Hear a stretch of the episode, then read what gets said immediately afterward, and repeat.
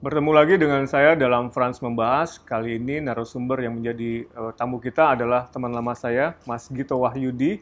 Dia adalah seorang mantan ASN, tapi sekarang menjadi seorang pengusaha besar yang omsetnya bisa mencapai 250 miliar ya, Mas. Luar biasa. Sehat ya, Mas Gito? Alhamdulillah sehat, Pak Frans. Eh ini Mas cerita-cerita aja sih mengenai kehidupan Mas Gito supaya mengencourage atau memberikan semacam uh, masukan buat teman-teman yang sekarang lagi bekerja maupun mau mau nanti berusaha. Mungkin cerita dulu Mas waktu jadi ASN itu tahun berapa, terus kerja di mana, ngapain aja? Oke, jadi uh, saya itu lulus dari STAN, uh, Sekolah Kedinasannya Kementerian Keuangan itu 2004. 2004. Saya uh, ditempatkan di DJP, kebetulan saya dapat di kantor pusat dan pusat ya, ya karena kebetulan saya suka IT, saya suka computer science, saya dapat uh, posisi di uh, direktorat teknologi lah. Dan saya uh, bekerja kalau tidak salah selama 8 tahun. Jadi 8 tahun saya uh, itu nggak pindah-pindah ya di situ? Enggak, nggak pindah-pindah. Jadi saya 8 tahun itu uh, ya benar-benar di fokus di teknologi dan di programming, 2000 ya? Programming. Ya saya bikin software bantu-bantu DJP untuk ngembangin beberapa aplikasi yang biasa digunakan wajib pajak. Dan 2012 saya putuskan resign sih bulan Agustus kalau tidak salah. Dan itu sebenarnya saya resign itu sebenarnya saya mau join Microsoft oh. untuk uh, ya di sana ada lowongan lah untuk uh, posisi tertentu. Jadi sempat kalau nggak salah satu sampai satu setengah tahun tuh saya sebenarnya bimbang antara saya jadi pengusaha atau saya jadi uh, Microsoft employee itu. Dan di situ akhirnya saya sempat uh, ikut Microsoft, artinya kita kerjain proyek-proyek dari Microsoft satu tahun setengah lah. Sampai akhirnya saya putuskan kayaknya saya harus bikin usaha sendiri deh. Saya nggak bisa ikut uh, jadi, pekerja gitu. jadi pekerja lagi. Nah di situlah saya putuskan. Kebetulan saya punya tim sebesar lima orang dan Uh, saat ini sih masih bertahan semua timnya. Sisa eh, hanya satu orang yang kebetulan tidak cocok saat visinya dan satu ini keluar. Oke. Kan 8 tahun ya dari 2004 ke 2012. Ada pengalaman mengesankan nggak selama bekerja di Dijen Pajak? Banyak. tadi belajar sendiri tadi. Banyak banyak. Jadi salah satu yang paling mengesankan, paling mengesankan adalah saya selama ini saya jalanin usaha itu saya sulit mencari talent. Artinya orang-orang yang hebat lah. Saya ngelihat di DJP itu saya bisa bandingkan gitu loh. Ternyata dulu di DJP itu semua orang hampir semua orangnya hebat lah. Artinya semua orang punya kapabilitas yang sesuai dibutuhkan organisasi. Sementara setelah saya di luar itu cari satu orang yang hebat sulit. Jadi saya baru merasakan oh di luar itu talent itu sesuatu yang mahal banget dan susah untuk dicari itu yang paling berkesan sih saya bekerja dengan orang-orang hebat dan mungkin kalau bisa dibilang banyak lulusan-lulusan eh, nggak hanya dalam negeri luar negeri yang masih tetap setia bekerja dengan maksimal sih. Iya, iya. Terus lalu apa yang memutuskan Mas Gito untuk keluar tadi selain mungkin ada tawaran dari Microsoft, ada pertimbangan-pertimbangan lain nggak?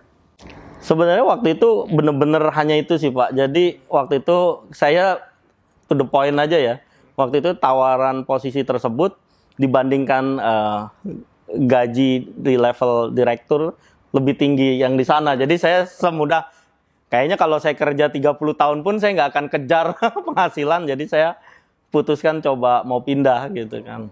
Itu waktu di Microsoft itu program programmer juga atau apa? Jadi kayak waktu itu tuh ada namanya kayak developer evangelist. Jadi kayak kita uh, bikin ekosistem developer, ngajarin mereka platform Microsoft.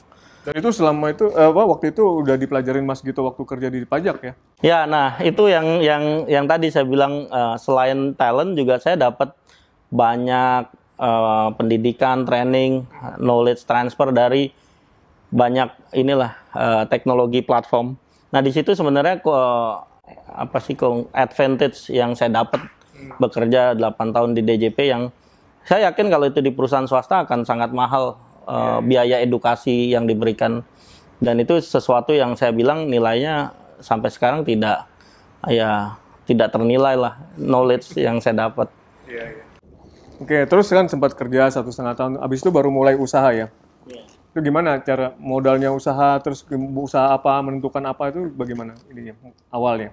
Sebenarnya saya bisa dibilang modal dengkul ya, modal bener-bener saya ngarepin tabungan yang ada aja waktu itu.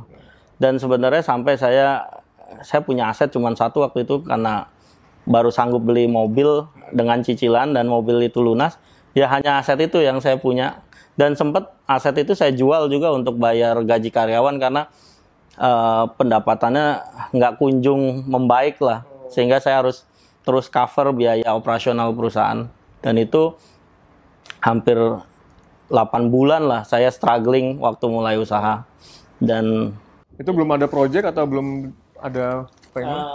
kita waktu itu kan bikinnya kayak kalau waktu itu saya bikin software company. Jadi saya bikin eh, kayak software untuk eh, manajemen pesawat terbang. Oh, dan itu butuh waktu. Riset cukup lama sampai produk itu siap untuk dipasarin dan selama produk development itu saya harus cover cost-nya sendiri dan itu lumayan sampai titik 8 bulan saya coba tawarin eh, itu terakhir akhirnya baru ada satu customer yang yang berminat untuk pakai dan itu bagi saya waktu itu kan ya kita tahu maksudnya penghasilan sebagai ASN tidak signifikan jadi tabungan untuk dikuras 8 bulan itu udah hampir lumayan ya. habis lah benar-benar Sampai jual mobil sekalian. Iya. Nah, terus titik baliknya seperti apa tuh setelah itu? Ada yang membuat Ya, perjalanan waktu eh, akhirnya saya ketemu eh, partner. Ya memang tidak sesederhana yang saya ceritakan banyak apa asam garamnya lah. Tapi akhirnya saya ketemu satu partner yang saya bilang eh, dia sebagai coach saya lah. Jadi kalau dulu saya mungkin punya background kayak accounting atau teknologi gitu kan. Tapi ternyata pada saat saya jalani sebagai pengusaha itu itu nggak cukup. Jadi kemampuan itu harus juga bisa kayak punya yang paling signifikan ya bagi saya itu adalah corporate finance sih. Jadi gimana ngatur eh, keuangan perusahaan itu sangat beda dengan akuntansi kayak cuman sekedar catat eh, laba rugi lah. Nah, partner saya ini yang membukakan eh, kayak gimana sih memanage perusahaan dan gimana sih cara scaling up bisnis itu tidak secara natural gitu loh. Kalau secara natural sebagai contoh misalnya oh tahun ini kita punya laba dari usaha misalnya 100 juta. Oke, paling hanya bisa 100 juta tahun depan ekspansinya. Nah, dengan mengerti corporate finance ini kita bisa kayak eh, bikin rencana bisnis kita itu eh, sebenarnya kalau agresif sebagai sebagai pengusaha itu akan mencapai seberapa besar dan itu kita bisa cari partner untuk eh, join invest di company kita dan itu akan membuat scale up-nya itu jauh lebih eh, terakselerasi lah. cepet ya. Itu kenal sama si partnernya itu di mana? Di forum apa itu? Kalau itu sebenarnya eh, kayaknya memang beliau ada satu eh, kayak sales team yang kebetulan interaksi di salah satu proyek di saya dan sales team ini bilang ini ada satu anak muda yang cukup struggle nih untuk jalanin usaha dan akhirnya saya dipertemukan sama bosnya dan itu cukup waktu satu tahun saya penjajakan untuk sampai saya katakan ya udah kita eh, partnership. Setelah itu mulai usahanya apa lagi eh, dari situ? Nah, eh, berjalannya waktu sebenarnya di situ saya juga hampir kalau bisa dibilang 4 tahun lah fokus di situ. Sampai akhir iya di IT. Sampai akhirnya saya dapatkan eh, investor dari eh, for- eh, foreign company. Nah, di situ akhirnya usaha semakin stabil. Nah, dari situ sebenarnya saya mulai punya personal saving. Dari personal eh, saving inilah saya build lagi eh, usaha yang saya rasa punya potensi untuk dikembangkan. Dan sampai akhirnya saya bikin kayak eh, investment company kecil-kecilan di mana saya berlaku sebagai angel investor dan saya invest di beberapa company yang saya rasa punya potensi. Dari berapa jenis usaha tadi yang dari IT terus eh, mengembangkan usahanya seperti apa aja? Eh, mungkin secara in- industri ada yang pertama IT ya, terus kedua juga saya mulai masuk ke eh, mungkin ini agak beda kalau IT ini adalah software. Saya sekarang juga masuk ke kayak bikin eh, jaringan internet fiber optik itu saya juga ada invest di salah satu company di situ. Terus saya juga masuk ke agriculture dan saya juga masuk ke properti.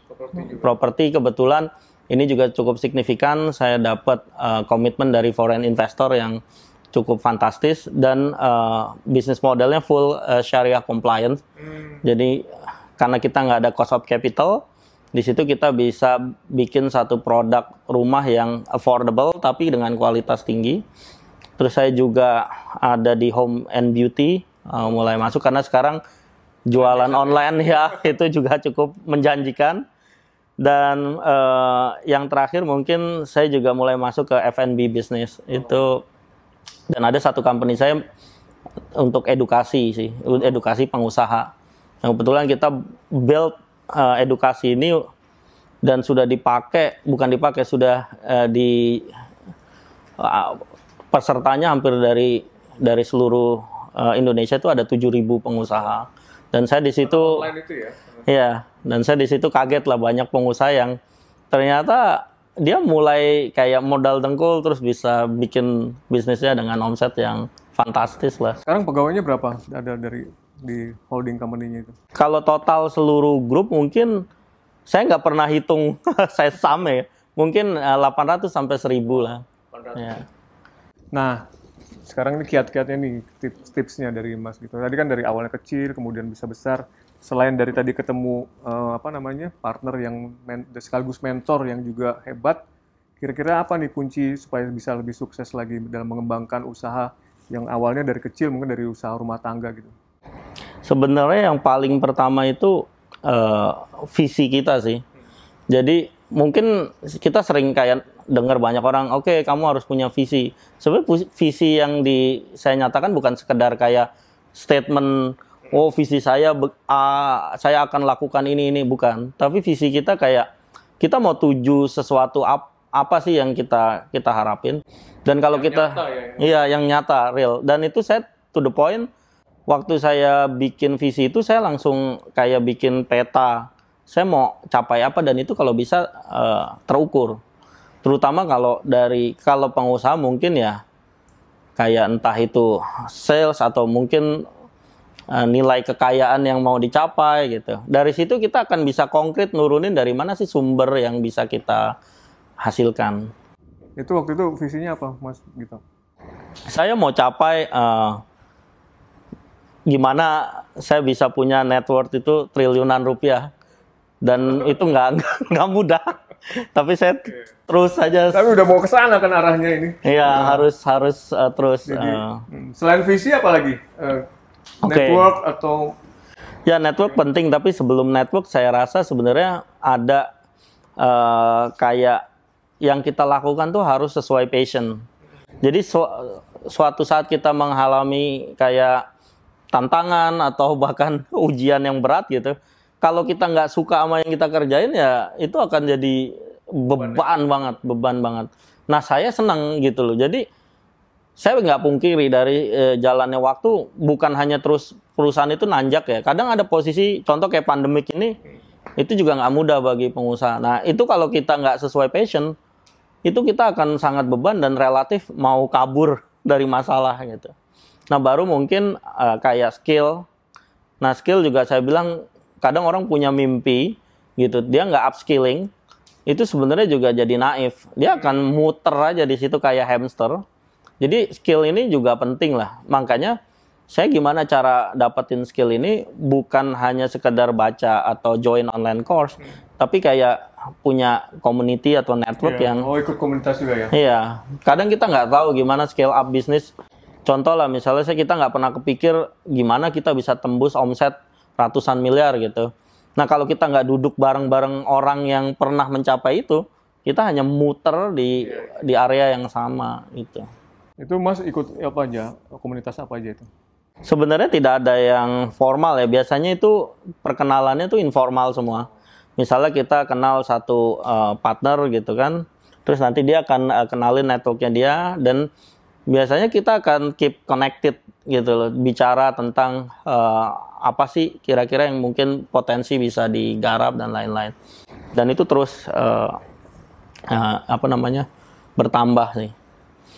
Kalau dari ini Mas Gito, dari peran pemerintah kira-kira apa yang diperlukan oleh para pengusaha seperti Mas Gito yang mulai dari kecil sampai besar itu? Ya sebenarnya uh, paling pertama sih sebenarnya akses permodalan walaupun modal tidak selalu jadi isu lah bagi seorang pengusaha, tapi akses permodalan saya lihat di Indonesia ini masih sangat terbatas ya.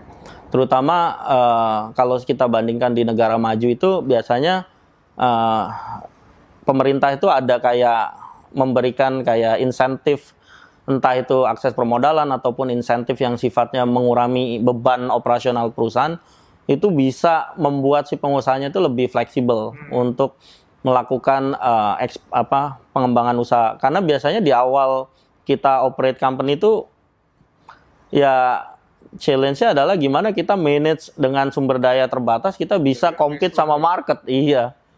Dan pemain baru itu cukup berat sih. Kecuali memang dia punya kayak entry point yang sangat unik dan mungkin itu bisa cepat. Tapi kalau bisnisnya relatif industrinya sudah banyak uh, pesaing akan cukup berat nah terakhir nih Mas Gito uh, apa nasihat ataupun tips buat para pelaku usaha yang baru mulai nih UMKM kira-kira supaya jalannya bisa sukses seperti Mas Gito Oke, kalau saya agak ekstrim sih. Mendingan sebelum jalanin usaha, uh, belajar tentang uh, fondasi gimana sih running company. Dari mungkin uh, gimana strategic plan, gimana, terutama corporate finance ini saya juga bilang, saya nggak saranin Anda jalanin usaha karena cuman punya inovasi atau ide, tapi Anda harus kuasai. Finance is the most important thing. finance is a language of business. Jadi ini harus uh, fondasinya kuat Terus tadi uh, ya apa namanya kayak semacam punya rasa istilahnya keberanian lah untuk mengambil risiko. Harus risk taker ya. Risk taker dan gagal itu bagi kita bukan milestone gagal itu cuman kayak temporer kondisi yang kita harus terus tabrak sih. Hmm. Sampai titik di mana kita merasa ada ada sesuatu yang sudah bisa dihasilkan. Dan yang paling penting tadi itu ya visi ya, kayak mimpi kita mau iya. apa gitu ya. ya dan itu kadang suka lupa orang. Jangan takut untuk bermimpi. saya sering ketemu pengusaha kebetulan yang tadi di education platform company saya tuh saya train uh, ribuan pengusaha itu saya tanya apa mimpinya mereka kita kemarin bangun usaha cuman jalanin terus ternyata untung gitu. Tapi habis itu mereka stuck dengan mau ngapain sih gitu loh. Dia merasa sudah nikmatin hasil tapi ya sudah. Nah, saya saya biasanya pacu mereka dengan emang mimpinya apa dan kita tuangkan dengan rencana yang yang konkret dan itu pasti bisa dicapai sih. Kayak middle income track lah kalau ya. Mas Gito, makasih banyak nih udah berbagi dengan kita semua dan mudah-mudahan banyak yang terinspirasi nih, yeah. apalagi para PNS atau ASN yang mungkin ya mau mencoba untuk me meluang apa bukan meluangkan untuk apa berusaha secara pribadi dan juga bisa sukses seperti Mas Gito. Ya. Nanti kapan-kapan kita ngobrol lagi, Mas. Sama-sama, Pak. Ya. Ya, sama-sama Pak Frans. Ya.